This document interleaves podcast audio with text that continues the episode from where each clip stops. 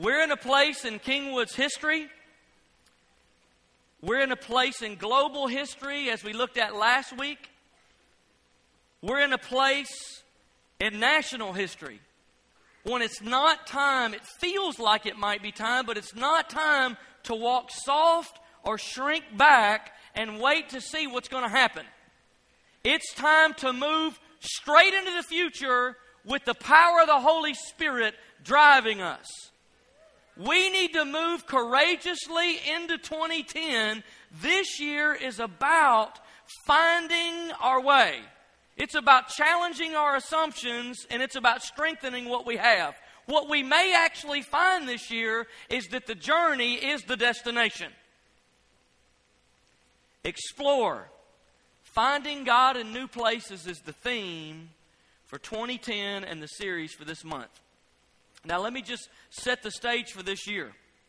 We're in a, a visionary discovery process. What that means is for the next 18 plus months, we're looking at developing a long term vision that will move us into the future for five or ten years. So we're going to experiment with a lot of stuff. We're going to work with machetes rather than GPSs. We're going to be looking to discern what we're going to be about in the next five or ten years. Now, maybe one of the questions you ask is, why does it take a year or so or two to figure that out? Let me give you two simple reasons. One is we're in a transition, it'll never take that long again. But we're in a time of transition. I can give you vision, but you don't just want vision. You don't want any vision. You want the right vision.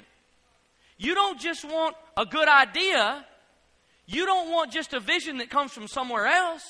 What good would it be for us to give you a vision that doesn't fit you? What good would it be to develop a vision that doesn't fit Shelby County or doesn't or is a vision that we can't fulfill? We're drawing strength off 35 years of legacy and you have got a front row seat to see what God can do over sustained ministry in longevity. Now, what would it hurt to take 18 months to get 30 more years of sustained vision? That wouldn't be a big deal, would it? Here's the other reason we're looking for a big vision. We're looking for something that's bigger than anything we have now, anything we know now, and any one of us. A vision so big that it'll take years to fulfill, a vision so big that it'll take all we have and then God's supernatural power to see come to pass.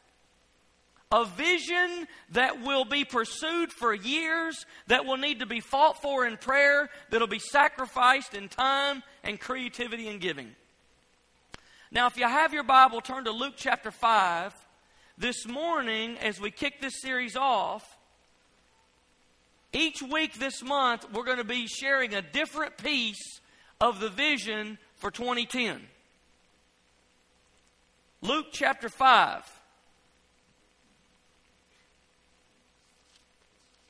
Luke chapter 5. Today we're kicking off the Explore series, Finding God in New Places. This, this series is about finding God in places that you've never found him before, or finding God in places that maybe we haven't found him enough. Now, I just want to say this as we introduce this entire month.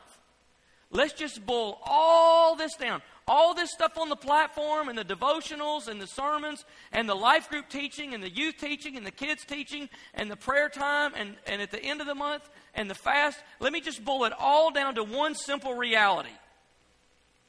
All of this is about one thing.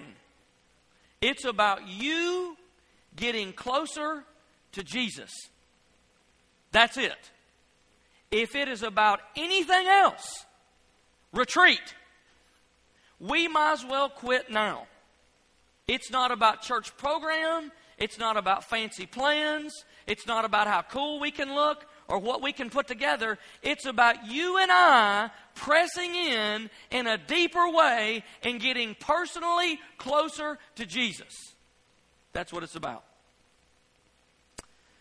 All of this, this week, this fast, this devotional, this month, this vision, this year, it's all about the same thing. Luke chapter 5, verse 12 through 16. While Jesus was in one of the towns, a man came along who was covered with leprosy. When he saw Jesus, he fell with his face to the ground and begged him, Lord, if you're willing, you can make me clean. Jesus reached out his hand and touched the man. I'm willing, he said, be clean. And immediately the leprosy left him. Then Jesus ordered him, Don't tell anyone, but go show yourself to the priest and offer the sacrifices that Moses commanded for your cleansing as a testimony to them. Now look at verse 15. Yet the news about him spread all the more, so that the crowds of people came to hear him and to be healed of their sicknesses. But Jesus often drew, withdrew to lonely places and prayed. Does verse 16 just seem to not even fit the rest of the story? There's a man that got healed of this life altering disease that would actually kill him. And Jesus said, Don't go tell anybody. Of course, he did. Then the crowds came. and then the Bible says the strangest thing. But Jesus often withdrew to lonely places and prayed. I want you to, if you have a pen, I want you to circle two words. In verse 15, circle the word crowds. In verse 16, circle the word lonely. Circle the word crowds and circle the word lonely. Today's message is finding God in quiet places. Finding God in quiet places. I want you to picture for a minute, probably most of us have at one point or another been in an airport. And I want you to picture for a minute standing there at the Commons area in the airport with, with people. The airport's one of the most interesting places in the world, isn't it? Because you have people from like everywhere. And they're doing everything. You got the guy who's jogging with his suitcase because he's late and his tie's flat back over his shoulder and he's trying to get to the plane on time. You got the guy whose plane won't come for another three hours, so he's just sitting there eating and watching something on the TV at the thing. You've got the lady over here who's shopping for stuff that costs way too much that you'd never buy anywhere else, but at the airport it's okay because it's duty free. The airport is such a conglomeration of busyness and activity and people going to this concourse and that concourse and planes coming and going all over the place. And it's noisy and loud, and announcements are being made, and guards are there, and you have to walk through all this security area and take your shoes off and your belt off and whatever else. Then go through, scan all your stuff, get to the other side. You're going to be randomly picked for screening, so come get some more screening. All that's happening there at the airport. But what I want you to imagine on the other side is a simple bench placed in a secluded garden with a small creek that runs past it. And the only thing you can hear is the wind blowing the leaves in the trees. Now imagine that there's an airtight door that separates those two environments. It's like those car commercials. You're hearing the announcements are going off and everything's happening, and people are moving everywhere. You step over into the garden, the door shuts, and it's like a car commercial. When the door shuts, you can't hear anything. Wow. That, that balance between the crowded place and the quiet place, that balance is something that Jesus mastered perfectly. He knew how to step out and heal the leper. And he knew how to withdraw and get with his father and spend time in the quiet place. He knew how to alternate between those in absolute perfect balance. What I find many times is we want to do what Jesus did in public, but we don't want to do what Jesus did in private. Everybody wants to heal the leper. Nobody wants to pray like all night. I, I, I don't even know the number. But if I could tell you the number of people who've come to me, I spent a lot of time as a youth pastor. I've worked with, with young people. I was probably the person who did this at one point in my life. But I can't tell you the number of people who've come to me and they say, You don't understand what God's done in my life. I So, well, tell me, what's going on? God has given me a vision. Fantastic. What is it? He has given me a vision. And, and they always come in almost a corrective tone. God has given me a vision to preach to, to crowds. Wow, that's great. Tell me about. No, no, no, no. And, th- and then they start to correct you.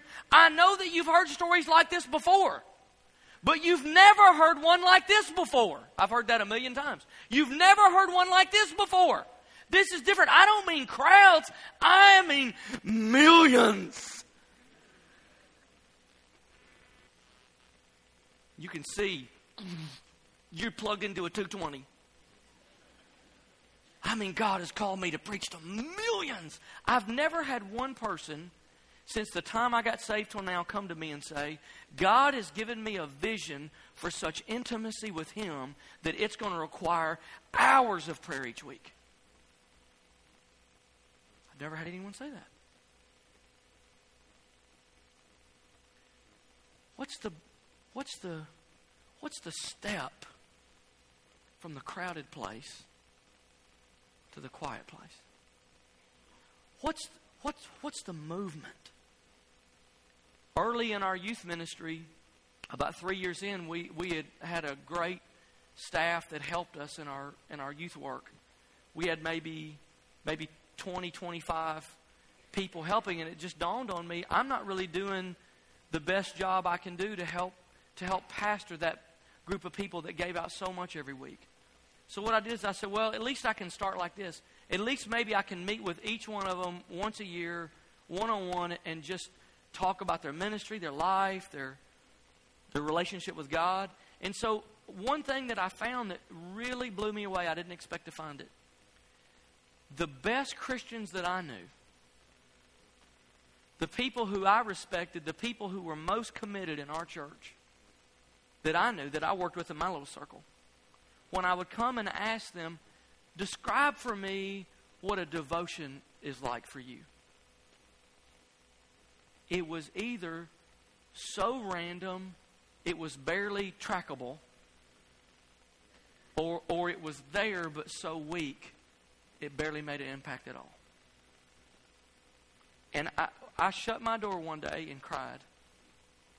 I did not know, and it dawned on me that day most Christians don't do their devotions. Most Christians haven't found God in the quiet place. And it, it, it, I know you may say, well, everybody knows that. I didn't know it. It was, it was a revelation to me, and I thought, if that's where these people that I see are living, most everybody else is living somewhere below that. And I went. So this week I did some research and found something. I don't know how you'd ever know this, but it's at least in the ballpark, probably. In America, only 10% of adults have a regular prayer and Bible reading time. 10%. Now, remember what I said in the very beginning. This whole month, this whole year, this whole fast, this whole thing, this whole everything we do, what it's about is you and I getting closer to Jesus. That's what it's about. It's about finding God in the quiet place. What is the quiet place? It's that place that you and I meet God alone. It's where we meet God alone. It's that place where God has been waiting in the shadows, longing to meet with us. Every now and then, in a quiet moment, we hear a whisper from the quiet place. You have an inner feeling of emptiness or a sense that our lives are sort of like this canoe, kind of ran aground kind of shallowing out. Like, uh, uh, almost like we're living fast, but just right at the surface. That whisper and that impulse and those feelings, that's God drawing you and I to the quiet place. David wrote about it in Psalm 23. He says, He makes me lie down in green pastures. He leads me beside quiet waters. He restores my soul. It was the whisper that Elijah heard in the cave when he realized that God wasn't in the storm, and God wasn't in the lightning, and God wasn't in the tornado, that God was in the whisper. It's the voice that spoke from the burning bush back to Moses when Moses went out and met God alone in the quiet place. So, our vision for 2010 this year, we are going to make the quiet place a huge deal, especially in prayer. We prayed a few minutes this morning. We had an unbelievable prayer time last Sunday night. We're going to have this fast. At the end of this fast, we're going to pray the last Sunday night of it. We're going to have a prayer quest. This year, let me just share with you every every moment, every sermon for the next 4 weeks, I'm going to share with you what our vision for this year is. Our vision for this year is to leave this year with a greater supernatural connectedness to God through prayer than we entered it. Here's some ways we want to do that. This year, we're looking for 100 hours of prayer each week. How does that happen? Well, every time we meet together, we pray 5 or 10 or 15 or 20 minutes, somewhere in that ballpark. What we want to do is take, there's several prayer groups in our church that have been interceding through the intercessor. We want to connect those prayer groups together, not to meet all at once, just to, just to hear the voice of the Spirit and pray the same thing strategically. Beyond all that, our, our keen focus is going to be in private prayer. Our fast and our devotions are a good place to start. But what we want to do is not just have a powerful devotional time for 21 days. What we want is to meet with God in the quiet place all year long for all of 2010. To focus on that, we want to have that regular meeting time with God. To encourage this even further, we're going to plan we're planning now a spiritual life retreat later in the year that's going to focus specifically on this. Also, to try to work with all this. What you're going to hear me say every week is we, we have appointed a key staff person to oversee just this spiritual life area of prayer, devotions, fasting, communion, quiet time, all those things. Pastor Jeremy Sims is going to be looking at this area all year long and help keeping us focused on it. Uncle Germ, would you wave right there? Just lift your hand up. That's Jeremy Sims. I don't know how many of you are parents of teenagers, but if you are, you may have seen the work he's done with the prayer experiment and the Bible experiment. He's been working on these things all along anyway. Now, let's talk for a minute about finding God in the quiet place. I, have thought about this. I, I, read a book several years ago that talked about this. This guy was venting his frustration. He said, You know, it seems like as Christians, there's always some new thing that we ought to be doing in our devotions, and if you actually did them all, you'd have to quit your job and just do that. You wouldn't do anything else. You know, well, you have to read the Bible, and you have to read it like this, and you have to read it all, and you have to pray. You have to pray these 19 things, and you ought to fast, and you ought to journal, and then you ought to reflect, and, and you're like, okay, all right. Somebody stop the train. It is derailed. I want to give you this morning, in the simplest way that I know, how do you how do you meet God? How do you by yourself one on one meet God? I'm going to give you three simple things. Here's the very first one. You can write this down. You need to find a place. I, I, what happens is, is we have all this energy to do these things, and then we wake up and I'm, I'm going to meet with God today. Where, I don't know where, and we spend half the day trying to figure out what we should have done, the other half regretting that we didn't do enough. Right? What I want to simply say to you is you need to find a meeting place with God. It could, it could be an empty room in your house, it could be outside, it's just a place that's quiet, a place that's, that's not, uh, your, your mind's not going to be uh, captured away by the busyness of other things. What you're trying to get is quietness so you can focus. Look, I was thinking about this this weekend as I was preparing this message. I was tracking back the quiet places that I've been through in my life. When I was a teenager, I had no quiet place in my house. But, but when I started working with our youth ministry, they gave me a key to the youth room, so I'd sneak up there and do my devotions in the, in the youth room. And when I was at Southeastern, it was at a chapel. And, and the summer I interned here in 1992, I can take you to the classroom in KCS, Kingwood Christian School, that I used to go away in the summer because school was out. I'd hide in there. You got to hide where nobody will find you. I don't know if you noticed or not, people don't respect devotion so much. They just crash in. So you have to, like, get away. You, you have to throw them off. It's kind of like when you're on the interstate and you turn your right signal on, you're just throwing everybody off because you're going left. When they all move over to block you, you go on. That's what you do in your devotions. You say, I have an appointment. Hey, can you come? No, I have an appointment. Why do we feel that's wrong to say? Uh, I, when I was uh, in Florida, there were two classrooms that I used there. When we were in Mississippi, I used a classroom. We had woods behind our church. I used to walk out there when the weather was good. And then a- after Katrina, I started walking to the beach.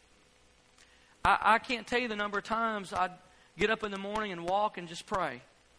And, and I remember in that quiet place, I used to walk to the beach, and there were drain pipes, kind of like this, that were, that were set out. I should have done this after the fast. They were set out into the water.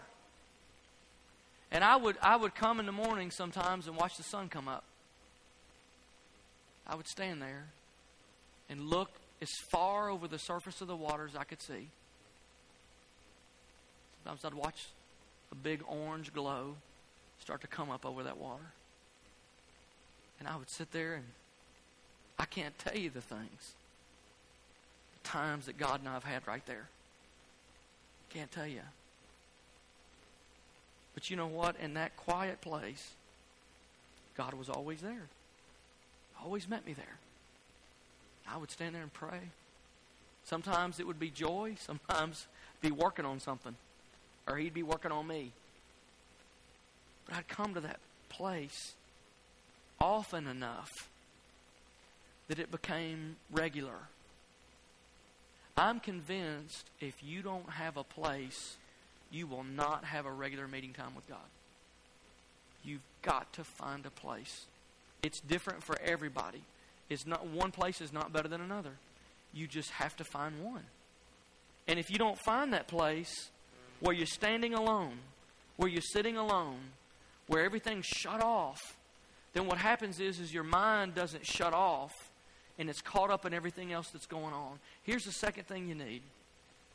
You need some kind of plan one of the things I realized as I worked with those those youth workers is if they didn't you and I tend by personality some things are more important to us than other things and if we don't have some sense of what the Bible teaches that our prayer life is like we tend to pray the things that we're most interested in but and those are all very good but what if there's some things that God wants us to pray that we're not naturally drawn to so you have to have some kind of some kind of plan some kind of some kind, we don't have time to, to do all that this morning, but you need to have some kind of plan for your prayer life. And your, I can't tell you the number of times I've found that place and I've got there and I went, great, now what do I do? And I'm going to tell you what will happen. What will happen is you'll try, what you'll say in your mind is, I'm looking for the moving of the Holy Spirit. What will happen over time is you'll realize you're wearing out because you keep trying to reinventing some experience you've had before. You keep trying to creatively, and you say, I just, I just, and you'll on an emotional level say, I don't feel like I'm touching God. But if you have some idea that's scriptural based on this is what I'm going to pray, this is how I'm going to pray when I get there, and if the Lord moves inside that, fine. And, and God will. But every morning it's not going to be the 4th of July. Every morning's not going to be fireworks. Every morning's not going to be the greatest devotion you ever had. Sometimes God may actually want to just sit with you and not fix anything. He might actually not want your chore list every day. He might actually want fellowship. And sometimes the fellowship times that feel the best to Him are not the ones that feel the best to me. Because they're in sacrificial faith, not in aromatic emotion. I'm not feeling everything I should feel. But what you'll realize is, as your faith grows over time, you'll have less of those dips. And you'll have a quiet, confident faith that no matter what I feel, God is here. And you sit in the, in the power and the confidence and the serenity of those moments that God is with you when you feel Him and God is with you when you don't.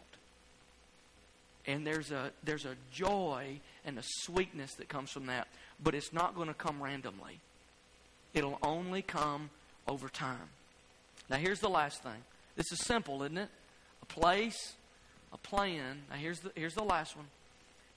this is a no brainer a priority. You actually have to make the quiet place a priority. If it's not a priority, I'm just saying to you, it's not going to happen. It's not going to happen. You and I live in a toxically busy culture. We have millions of important things to do, and most of us have more things to do than we'll ever get done in one day, but none of them are as important as meeting with God. I don't have a perfect devotional time, I'll confess it to you. There are times that I miss it. But let me share with you where I'm at in this whole thing. As long as God will give me the privilege of being with you, I will publicly and privately challenge you to have a regular meeting time with God alone. Because I am absolutely 100% lifelong convinced that it's the only way to live a connected and powerful and growing Christian life. Some days you'll get it right, and some days you won't. Some days you'll do it, and some days you won't. And what you'll find is the place of maturity you want to get to is the place where you have joy that comes from God even when you don't perform well. Early in your devotions, those of you who are young believers, those of you who haven't walked with the Lord long, those of you who aren't doing your devotions now, let me go ahead and warn you. When you get in there, the days you do everything you're supposed to do, you're going to feel great. The days that you don't, you're going to feel terrible. You know what that's all about? It's all about you and your performance. I perform well, therefore I'm good. I perform bad, therefore I'm bad. But as you walk with the Lord over years, what you're going to find is it's not based on what you did or did not do. It's based on what Jesus finished on the cross and your intense faith in that death and, and resurrection. And then you can walk those days that you miss it, you can say, Grace covers me. Tomorrow's a new day. I'll start tomorrow. I've started over about a million times. Thank God He lets us. Some days you're going to get it right, some days you're going to get it wrong. What you have to realize is yesterday's gone. Wake up each morning, and regardless of what happened the day or the week or the month before, wake up that day and say, I'm meeting with God today. I can't do anything about yesterday. I can't do anything about 2009. I can't do anything about last week. I can't do anything about any of that. But what I'm not going to allow is what I've done in the past to rob the future. I'm not going to allow what hadn't happened to, to dictate to me what's going to happen. Prayer's a paradox. It's a blending of the simple and the profound. It can be agony or ecstasy. It can focus on a single thing or it can roam the whole world. It can be the simplest form of speech. Even a child can pray. But it's the highest form of communication that reaches God's throne. No wonder a spiritual giant like Paul the Apostle wrote, We don't know what we ought to pray. As is usual, Jesus had a profound way to cut a clear line through the confusion. I want to read for you this morning Matthew chapter 6, verse 5 through 8. It's, it's the, um, we're going to read it out of the message. It's the verses just before the Lord's Prayer. I think sometimes we so often know the Lord's Prayer that we, we don't zero in on what he said before it and how he got to it. Matthew chapter 6, 5 through 8. Do you have that in the message? Matthew 6, 5 through 8. And when you come before God, don't turn that into theatrical production either. Well, that's pretty straight, isn't it? All these people making a regular show out of their prayers, hoping for stardom. Do you think God sits in a box seat? Here's what I want you to do find a quiet, secluded place so you won't be tempted to role play before God. Just be there as simply and honestly as you can manage. The focus will shift from you to God, and you will begin to sense His grace. The world is full of so called prayer warriors who are prayer ignorant. They're full of formulas and programs and advice, peddling techniques for getting what you want from God. Don't fall for that nonsense. This is your Father you're dealing with, and He knows better than you what you need. With a God like this loving you, you can pray very simply like this, and then it goes in the Lord's Prayer. Isn't that a powerful verse? The quiet place. i ask our musicians to come. Every time a minister falls, it makes the news. Have you noticed this? Every time there's a moral failure in a, in a minister somewhere, even in a small little community, it's going to hit the newspaper, it's going to hit the TV, it's going to hit whatever mediums are available to the people who print. Let me share with you for a minute this morning something that didn't hit the news and probably will never hit the news. In the early 80s, there was a pastor named Gordon MacDonald. Gordon MacDonald had a moral failure as a pastor. He was restored by loving Christian men who gathered around his life, restored him, and he went back into ministry. Now, that's never going to make the news. But during his restoration, he says that he discovered what went wrong. He said his moral failure was a result of his poverty stricken devotional life. He learned where abundant life came from, and he even wrote a trilogy.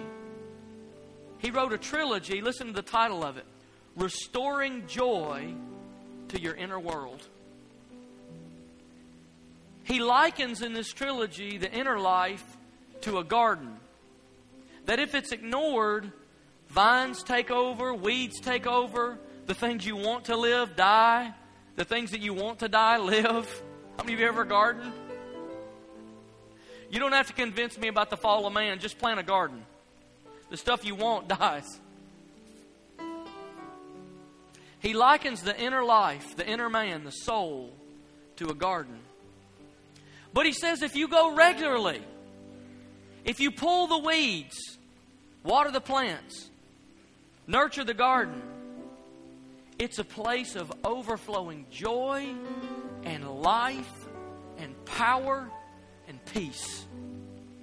I think this is what the Bible had in mind when it said that Jesus often withdrew to quiet places.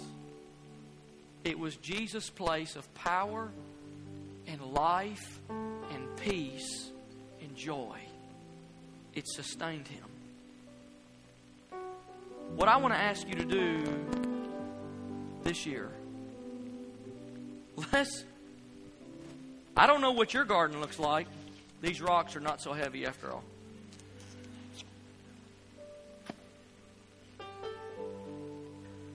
Let's go on an exploration. Why don't you march into the garden of your inner soul and start hacking away at some of the things that have grown up there. Start chopping away at some of the junk and the vines and the weeds and the stuff that shouldn't be growing inside there. And why don't you turn that machete into a tool and start planting seed and watering and tending the garden and see what joy may come to your soul.